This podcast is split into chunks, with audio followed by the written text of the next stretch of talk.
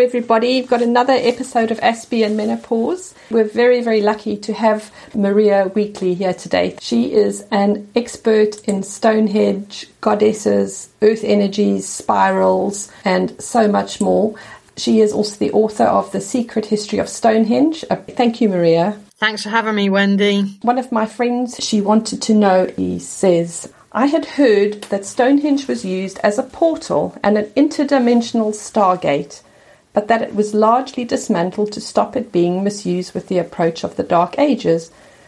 Could you please ask Maria for her take on that? Okay, sure. Well, I am a second generation master dowser. I inherited numerous surveys of ancient sites from other master dowsers beside my late father. I was grown up visiting ancient sites and interacting with earth energies. So it's almost like it's in my DNA. I really do enjoy going to these wondrous ancient sites across the world.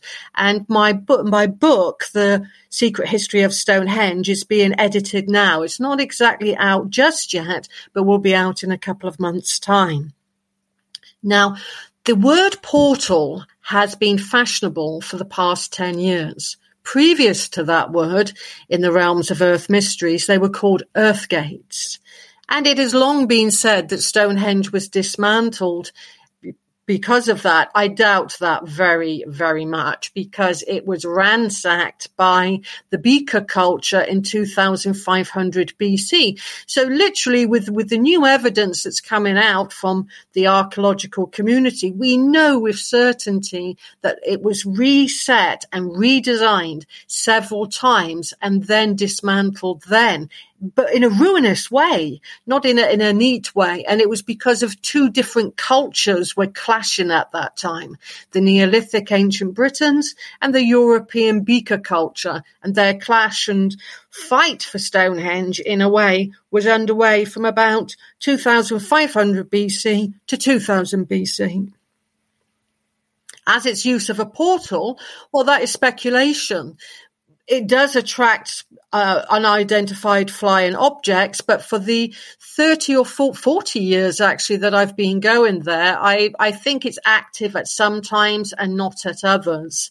And regardless of whether stones are moved or not, in dowsable terms, they leave behind their etheric outlines. So they may have been pushed over and toppled and removed, but a ghostly image of that which was is left behind that you can still dowse. It's called a remnants feature. To be okay. trained does help because if you went to an ancient site and you just had a pair of dowsing rods, you could be picking up on grid lines, underlying, under groundwater of various types and ley lines and earth currents and earth voltages. The thing about dowsing is being able to accurately interpret that which you have found. After a while, it becomes very easy. If you know the basic of, say, 10 different types of energy, then you'll be able to interpret that through how your body feels as much as how the dowsing rods react. So the way that I teach dowsing is to recognize a particular energy by how your body reacts to it as well. So it's a combination of body dowsing and literally hands-on dowsing. And when you say that these feelings are in your body, is that something that we all used to have the abilities to feel, but we've just become lazy or out of tune? I think there's been a disconnect between us and nature that has been going ongoing for many centuries. And the way that I teach it, my students instantly understand what I mean, especially if you take someone to places like Stonehenge, Avebury Henge, and numerous Neolithic and Bronze Age monuments across the world. They have this particular way of making you feel relaxed or, or even the opposite, boosting your energy levels and recognizing these you can then identify them in other parts of the world, even your own back garden. Well, in terms of Earth energy, it's speculation what causes them. I mean, we can read signals that are electromagnetic in nature and record those signals coming out of the stones or out of the ground. So we know that to some regard, they're electromagnetic. And also with ionization levels, we know that that's underground water because underground water will produce ions. So we can decode to a certain regard, but there is certain energies which do baffle us. Are they gravitational? Are they down to the atomic level? it's kind of like that we're just rediscovering the wisdom of the ancient past and we're using our language to try and understand it through science. But I think there's far more to be learned. And you were talking about a unique priesthood of Europe and Neolithic queens of Stonehenge. Can you please talk about these ancient people? Because I certainly didn't learn about them at school, and I, I, don't know if it was in the UK curriculum back then. Oh, no, it wasn't in the UK cu- curriculum. It was a discovery of mine in 2015 because I was investigating the Neolithic people. And just for your audience, you know, that's about five and a half thousand years ago, around about 3600 BC, the very start of Stonehenge and the monumental building program of wondrous stone circles and the like and I was investigating the people of the past, and particularly one long barrow, which was the largest in Northwest Europe.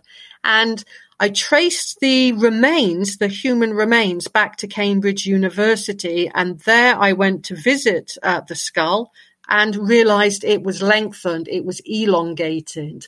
And then I made the discovery that all of the Neolithic people from the long barrows phase also had long skulls as well. So the, the long skulled people intriguingly went into the long barrows. And then when the European beaker culture crossed over to the British Isles around about 2500 BC, they were far taller with round skulls and only round skulled people were placed in round barrows. So it's very intriguing, the history of the past that isn't taught in mainstream schools, colleges or universities, although it is eking in now a little bit more in the archaeological community. That's incredible. Elongated skull people in England. I mean, it's something you hear about in like Egyptian pyramids, but not here. exactly. I mean, it really is a wonderful discovery because it speaks about the people of the past, a long lost history that has laid forgotten for many years. When I looked at the last person that had visited and observed that skull at Cambridge, it was in the 1930s. Oh my goodness, almost a hundred years ago. Exactly. So I, I think some of the curators don't know what they've got in their collection because it's vast. I mean, the where not the warehouse, the the complex that I was in uh, in Cambridge. I mean, it was so so fast. It must have contained thousands of skulls from Egypt, Abydos on one side, and Stonehenge on the other. In some of their guidebooks, they do the different phases though. So you've got phase one, two, three, four, and five of Stonehenge, which were created by different cultures that were the coming over. So it's it's multifaceted and quite complex. Stonehenge when you come to its archaeological dating and what it looked like. So right at the very end, that's the Stonehenge that we are familiar with today. But going back to its uh, phase two, it was a little bit different. And when the beaker culture came over here, the tall round skull people, they uprooted some of the bluestones and created a new setting, kind of making it their own. Okay, a, bit like the way uh, churches and temples get built on top of sacred sites and piled on top of each other as time goes along. Exactly. I mean, it's it's not one timeline. Stonehenge spans a thousand years of prehistoric history. These original elongated skull people, where did they come from? It's believed with the aDNA, that's ancient DNA testing, that originally, going back a long time, it was more towards the, the Russian steppes and there was like a migration program that went on uh, the DNA certainly suggests that. And then another migration probably coming up from sort of like the Spain area as well. And when it came to the beaker uh, culture, they were coming down from the Netherlands as well. So it's really walking across Europe at different phases when p- people of different influences came in. How did they actually get the stones there? That because the um, the actual materials don't exist nearby, do they? No, there was no natural stone on the Salisbury Plain. It was very tree covered at one time, and then the trees were cut down, and it was made into a plain. That that's in prehistoric times. There's a different variety of stones at Stonehenge. You have the very large stones; they're called sarsens. They come from westwards, about 17 miles to the north of Stonehenge. And then you have what's called the Welsh Bluestones, and they come from about 170 miles away. The Sarsens can weigh up to the Trilithon Setons, that's the two stones with a stone lintel on top at Stonehenge, can weigh up to 95 tons as a stone seton.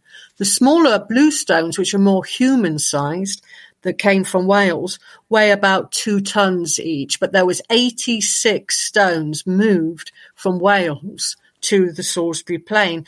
Several of those stones, it is now known, are by Professor Mike Parker Pearson, who discovered that they were uprooted from an original stone circle in Wales and then transported. So we're only just uncovering the lost history of the Welsh bluestones. And they are very beautiful. They're called bluestones because when they're wet with rain or water applied to them, they turn this beautiful midnight blue colour. We see Stonehenge through thousands of years of weathering, but when it was pristine, it would have been a beautiful sight to behold because the Sarsens, which are worked, made into lozenge shape, they would have glinted silver and they have a very quartz-like sparkle to them. And as you moved inside of the stone circle, you would encounter the highly polished blue stones, which would look like a blue color specked with felspar of white, looking like the star-spangled sky. It was a sight to behold. If you go in the right way into Stonehenge, through the avenue and through, in the footsteps of your ancestors and you visualize what it would have looked like. Certain stones that don't have any of the lichen covering on them, you can still see the quartz, almost diamond like glint that they have. It would have been a, a really tremendous sight. And then as you went to the holiest of holies, heading towards the altar stone at Stonehenge, that was a very tall stone, 10 foot plus glinting with garnet, mica, and a green colour. So it was so colourful in the ancient world, Stonehenge, it stood out as a stone circle, second to none. What was the actual purpose of Stonehenge? I think all stone circles are multifaceted. They're not just one thing. It's a bit like a church. It's used for christening, deaths, marriages, uh, a place where you go for comfort and for healing. And Stonehenge is very similar to that. It, all stone circles have some astronomical alignments to them. That's not unique because in the ancient world, there were eight key points of the calendar, which are the solstices and four other days in between those times. And so you get a lot of stone circles, standing stones aligned specifically to those calendrical dates. It, they are in the Druid tradition believed to be the times when the veil between this world and the next is thinnest. Also, at places like Stonehenge, you have the sun and the moon alignments. You will have many numerous healing earth energies imbuing the stones. And when we look back to the 12th century, and an author called Geoffrey of Monmouth, who wrote The History of the Kings of Britain, he said that all of the stones at Stonehenge had healing properties. So I see it as a healing temple amongst other things as well, which I explore in my forthcoming book. So again, we need to step back into time and think, what were our ancestors up to? Yes, they were needing a timing calendrical system for seasonal activities to do with agriculture, but they also, that's a physical understanding of time. But then there was also other metaphysical aspects to do with the stones. And I think one of which was healing attributions, which they gathered people from far and wide to come to Stonehenge because when you look at the grave goods buried in the round barrows that surround Stonehenge, and there were 800 round barrows in two concentric circles, all gleaming white, looking almost like a star spangled planisphere around Stonehenge it has been likened to. From some of those barrows, you find beads from ancient Egypt, amber from Estonia, we know that Stonehenge was attracting other cultures as far away as Egypt and probably beyond. Does that indicate people were seeing it as like a pilgrimage and bringing things as a thank you and leaving them behind? I think it was more like trade because the artifacts that have been found were grave goods made into jewelry or staffs along those lines. So I think it was trade as well. We were exporting a lot of grain at that time. It was recorded by Diodorus and other Greek chroniclers and Roman chroniclers alike that we were producing vast amounts of spelt and wheat so it's probably a unique trading network throughout the known world, and Stonehenge was the jewel of Albion. How would people actually getting there? Were they going on foot or on horseback? It's believed when you go back to the Neolithic era that if you carry on in a straight line, which I would say was a ley line, if you carry on from Stonehenge and you draw near enough a, a straight line, you will hit the coast, the Dorset coast. And if you go beyond Christchurch, archaeologists have now discovered a Neolithic port. So that strongly suggests trade by boat, just like we do today. We trade by boat or train or aeroplanes. They were doing that thousands and thousands of years ago. They were doing it by boat way back in the Neolithic. So they would have had the technology to build waterproof boats for sure. How did people physically move such heavy objects such a distance? I mean, people think they were levitated or they had anti gravity techniques. Well, I mean, theories abound, and they are just theories. I think they were using the earth currents because wherever you have stone circles, you have earth currents. And when we measured some at Avebury, which you can't do today, we put long copper probes into the ground many years ago and we got signals back. And we did a control outside of that earth current as well and we didn't get anything. So we know that there's signals going through the earth and there, some of those were about 25 hertz. If ancient man had the technology to change that sound frequency to 25 kilohertz, that's the kilohertz frequency of levitation. And maybe they were making the stones somewhat lighter. I don't think they were making them like float through the air because you see abandoned stones everywhere. So, for example, there's abandoned bluestones not far from Stonehenge, which, if it was that easy to export all of these stones, why make these mistakes? So I, I think, you know, when we look back realistically, I think they, there is lost technology to be explored, but maybe not so fantastic as how we are projecting onto the ancient past it. They lightened the weight enough that these massive things could be moved. Yes, I mean, they were making them lighter as well before they transported some of the stones as well by dressing them away from the site, it is now known. And some were dressed. And by dressed, I mean tapping them into that lozenge shape. So some of them were made lighter before they went. And again, that strongly indicates that if they could use levitation, they were still making it easier for themselves. So I, that's why I don't see it as really floating along particular ley lines. I think they were using the earth currents, which are a little bit stronger in a hertz frequency than any ley. But nonetheless, there are secrets and mysteries to the ancient past that can simply not be solved with archaeology.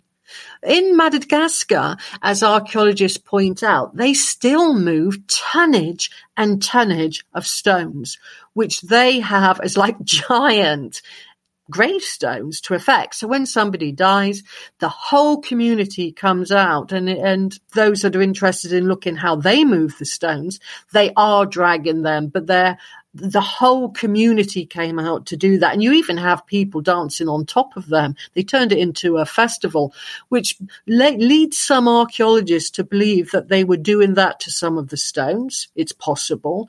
Whereas the latest book on Stonehenge by archaeologist Mike Pitt, How to Build Stonehenge, he suggests that they were making almost like cradles for them and carrying them across the landscape, the blue stones, that is, not necessarily the larger sarsens. So theories do abound. And I think if we mix a bit of practicality with spirituality, we're probably pretty on the money. It's absolutely fascinating. And have you been to places like Delphi? Yes, I've been to Delphi many times because it links in mythologically with Stonehenge. You had the healing god of Apollo that resides at Delphi. He would leave Delphi at the winter solstice. And according to old clog almanacs, that's old fashioned calendars that the illiterate people had with symbols on them rather than saying February the 1st, they would have a symbol for that day.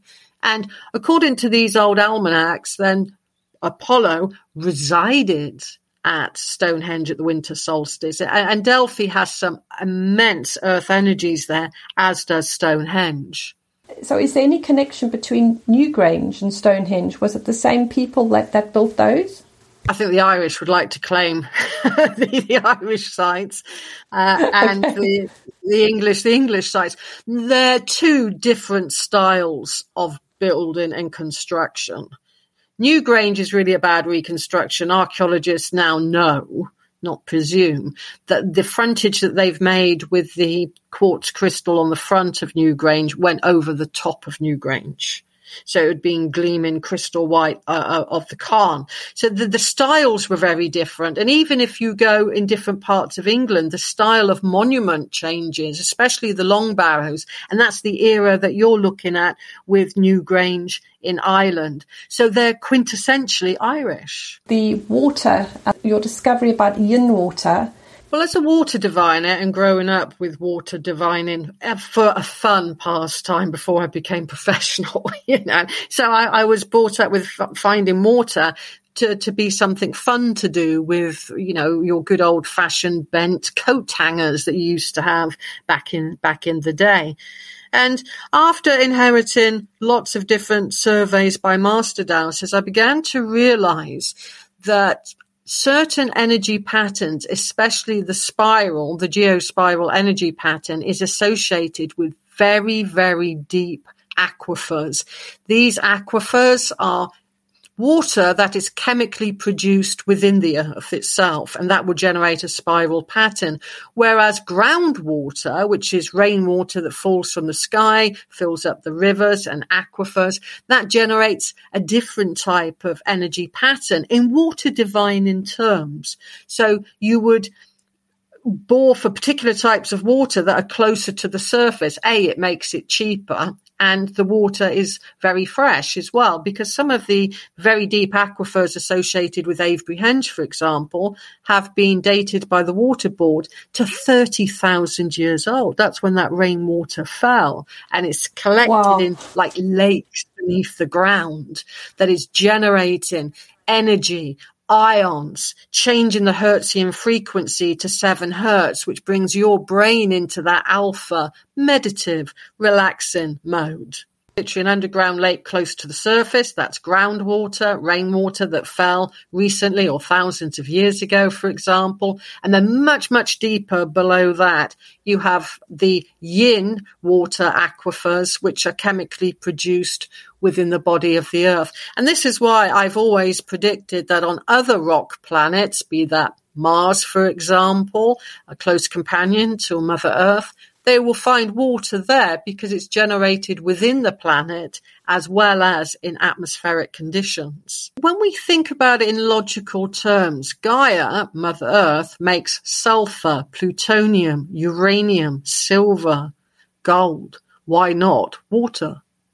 So I, I, see it as just another element that she produces, and she produces remarkable things other than water as well it's it's quite something, you know, this beautiful body that we live upon and all the resources that she gives us. It is it's truly a magical place, Mother Earth.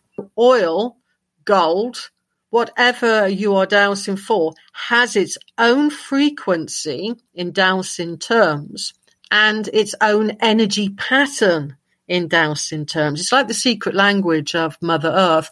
And one of the, the first to recognize this was the master dowser Tom Lethbridge, where he realized everything that Gaia produces has a rate. And that rate can be measured by a particular size cord of pendulum dowsing. For example, by that I mean 26 and a half inches or a harmonic of that divide it by two, divide it by four would be a harmonic of uh, 26 and a half inches, is the rate of underground water. So he realized that everything has a resonance that you can dowse for and locate through how many times the pendulum will spin round. It will spin round 26 times for underground water, so many times for gold, oil, and so on and so forth. Well, I'm just getting impressions of geologists being put out of work here, Maria, with them. it's an alternative way to understand the earth and through the energy patterns, its rate, but to have that kind of honoring of those energies because each one can, you know, gives a different level of awareness for us. By that I mean you've got some immensely healing earth energies, others that I mentioned before that stimulate you. And they're the type of energies that wildebeest would follow and migrating animals because they can maintain that energy level.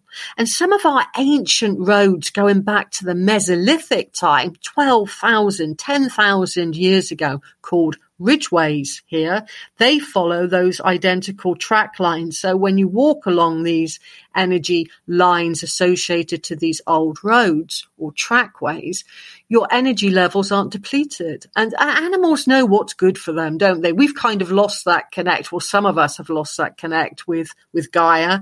And the animals don't. They recognize that they can utilize these energies. And so they do for vast migrationary purposes.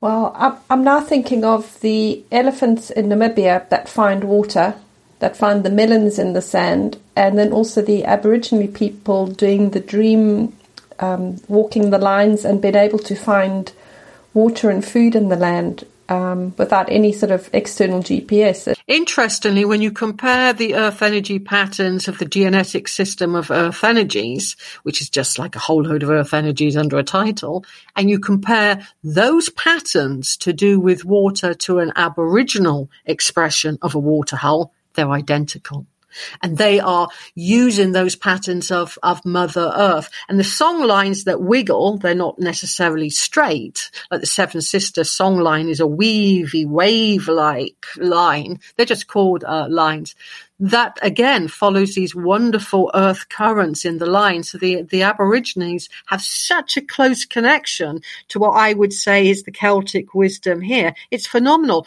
For example, it was the geomancer, the late and great John Michell, who always said in some of his writings that ley lines are guarded by a black dog. And this is why you have lots of pubs along straight tracks in England called the Black Dog Inn or whatever. Oh. And when when I was teaching a student of mine uh, in Australia who had the privilege of being able to speak to the elders there. I certainly didn't speak to any elder there, but nonetheless, when I was talking about the black dog that guards the leys, he said, ah, the elders call that boss dog they guard the song lines as well. So the cultures, again, even though they're on the other side of the world, have similar mythologies, uh, the holy history associated to ley lines, for example. And when we think about dogs, You've got the jackal headed god Anubis. You've got Cerberus to the ancient Greeks, all guardians to the to the portals of the underworld and, and different realms and dimensions if walking these lines gives you energy, then it would explain how people or animals would be able to migrate such long distances.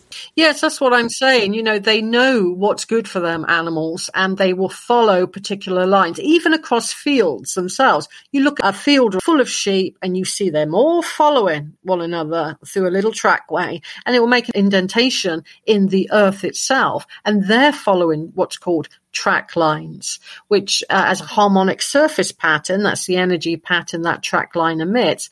It's three sets of lines or waves. We, we say line, but apart from leys and grid lines, they're always meandering like rivers. So these track lines that meander like rivers are three lines, a gap, and another three lines. So that's if you were dowsing it, you would you'd look for six six reactions to the dowsing rod, for example, but spend some time just meditating above that energy line and you do feel energized. So they're great places to go if you feel that you want to recuperate, for example, from an illness. That's interesting because this morning I went for a very short walk before the podcast, and it was just on the paving and the tarmac, and it was just such um, effort to keep the legs moving. And I'm thinking back to going on the hill where the sheep go, and I do often walk where their little feet have gone, and they your legs kind of move themselves. They feel like they're propelled from underneath.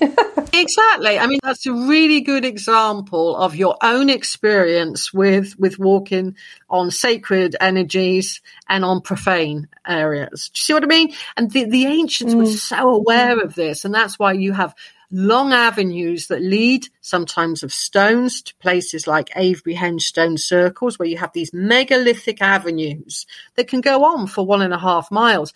And, and between Karnak and Luxor Temple, you have roughly the same with sphinxes joining those two temples together. And they are also on these amazing earth currents that generate an energetic force that will allow you to walk with ease into the temple. And as you're walking into these places, your consciousness changes and you're in an altered state of consciousness because of all the different frequencies that the earth um, is emitting. Like I said, over the geospiral energy pattern, you'll be brought into an alpha mode.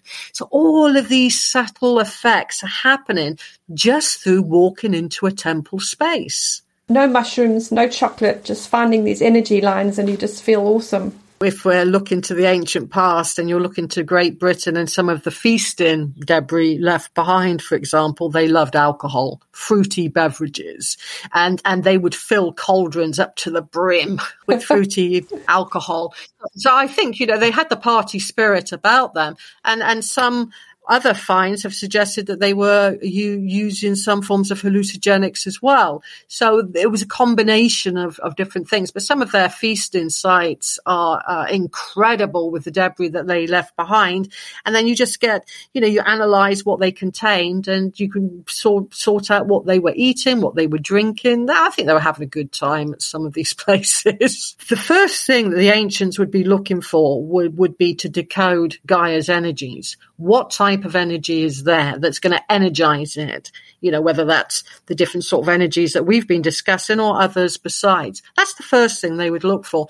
And it changed from the circle of the stone circle building phase of the Bronze Age to the early Christians and Templars, etc. They were looking for more of a cross in the landscape where you get one earth current and you get another one transversing it. So it kind of makes a cross. That cross could be kind of wonky. It doesn't have to be straight, but that tends to decree the sacred space. Now, when you then start putting sacred geometry on that, whether that's the Vesica Piscis and different styles of geometry like that, then you're adding to the building program.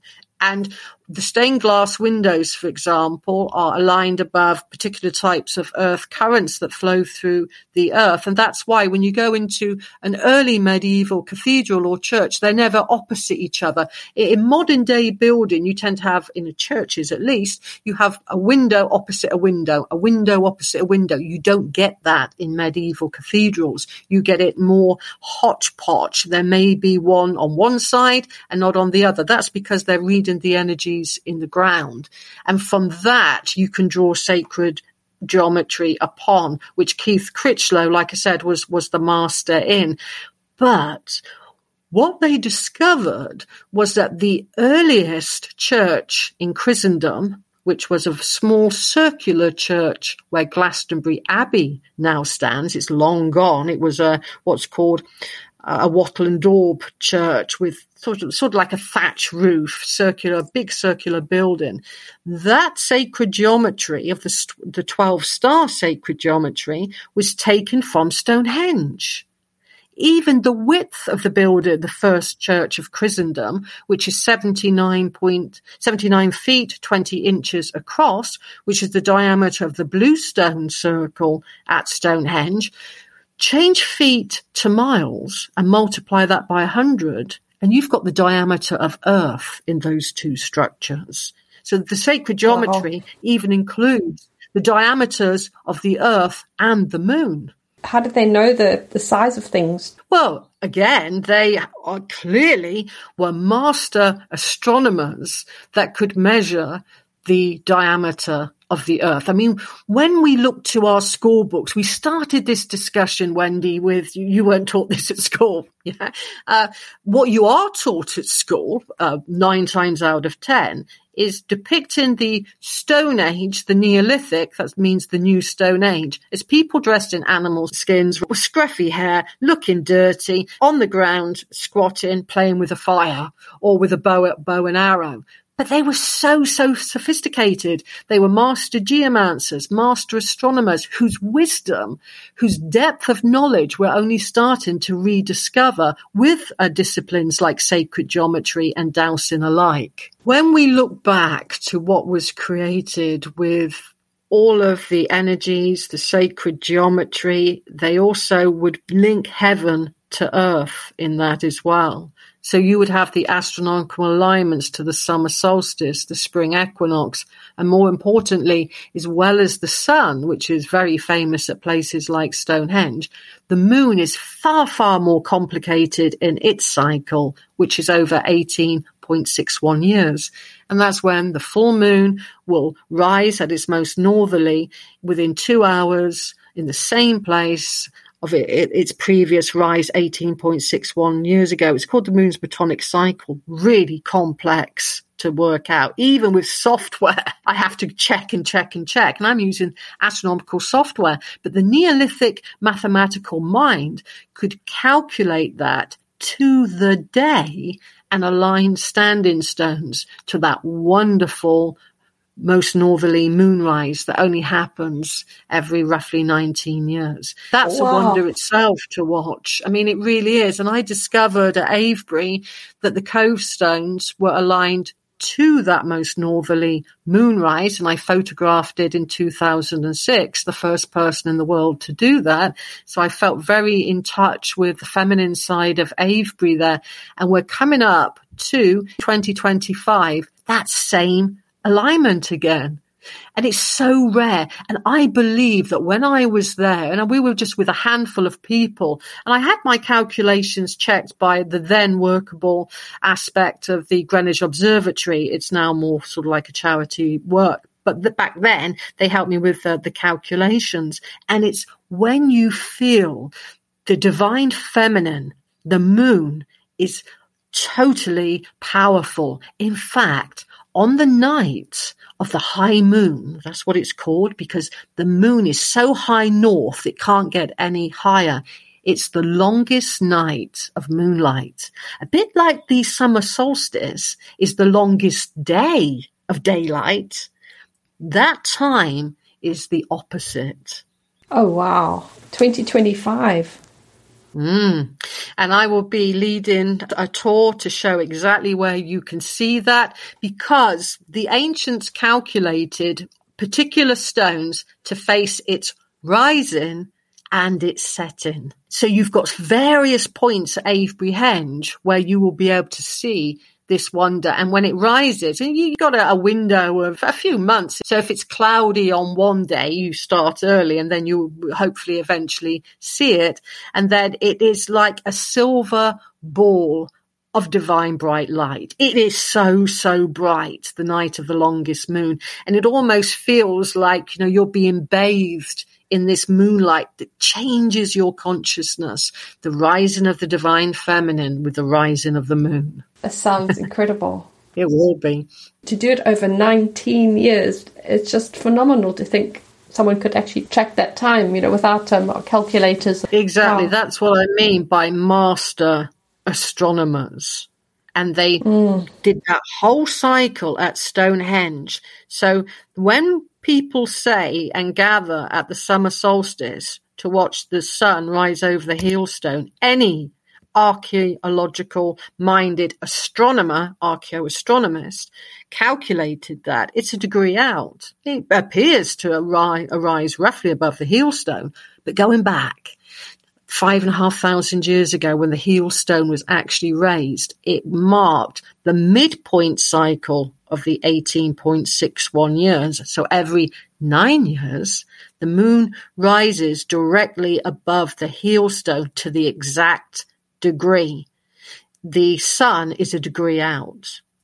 So when we look back, and see that. What a, sight to behold. And also, because Stonehenge can predict eclipses, according to Gerald Hawkins back in the 60s and Sir Fred Hoyle, who was a, a royal astronomer here in the British Isles, at the winter solstice, if the moon rising above the heel stone does so round the solstice time, it matches the time of an eclipse and then it will rise blood red above the heel stone. What a wonder to see that, to visualize, to be a part of that energetic process. When you do something physically, what I think they were doing in the ancient world, they were doing something metaphysically to be in resonance with that. So at the height of the sun, that's the height of the masculine power, the height of the light once a year at the summer solstice. And likewise for the feminine energies to do with all of those different moon cycles.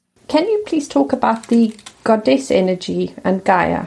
When we analyze, look, interact, sensitize ourselves to the goddess aspect of earth energy, it is really quite incredible because Gaia emits these beautiful spirals and waves that rise up. Imagine earth energy is rising up out of the ground and encompassing your body, rising up when you're interacting with goddess earth energies, the feminine earth energies, then they are soothing, meditative, and I believe they can increase your intuition, calm you down. Whereas some of the masculine earth energies, for example, are more stimulating. Like I mentioned earlier, like the track lines, and you've experienced that walking sheep lines, you know, on your hills they they stimulate. So we have male and female earth energies, and I think that the goddess expression of Gaia, she wants us to reconnect with these, like our ancient ancestors, incorporated them into their monumental building program,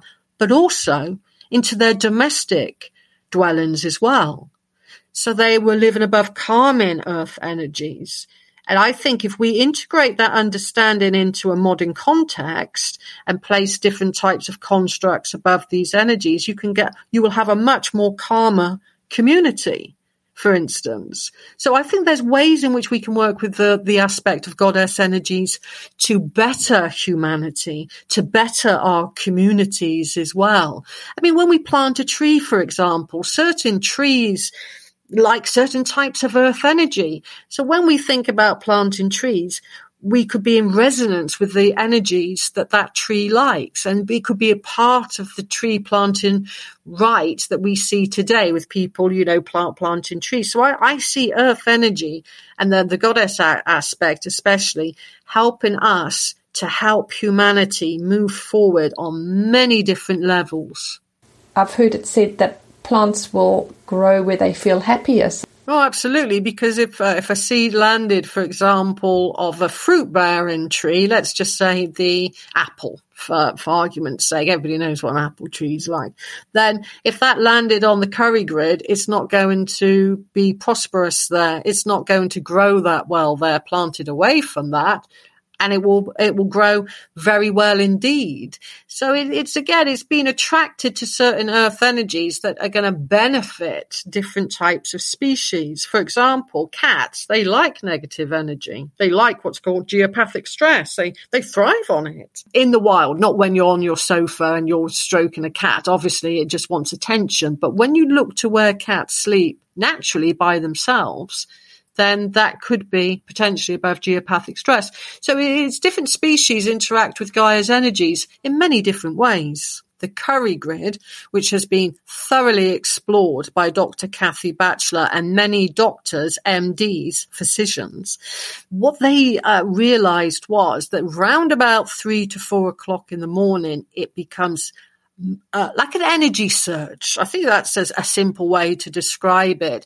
And that's when people would wake up. The, uh, waking up between those hours is a sign of geopathic stress, grinding your teeth, feeling fatigued. And the other times of the day, it's still there, but then it's lower. So if we see them as like a graph, you know, with a peak and a trough and a peak and a trough, that's most earth energies follow those types of patterns. If you imagine for the curry grid, a fishnet thrown over a spherical body like Gaia, she's not a circle. She bulges at the equators and she's more narrower, as it were, flatter at the poles. So you throw fishnet over her, they're going to be tighter in distance around the poles and they're going to be much bigger squares of fishnet around the equator and roughly where we are in England and most parts of America, roughly speaking, is going to be about 3.5 meters across. But that's how we see it here. You go somebody somewhere else and it might be bigger, it might be smaller. So it, it's just like shifting around, shuffling around the bedroom for a while, and you might get a better night's sleep.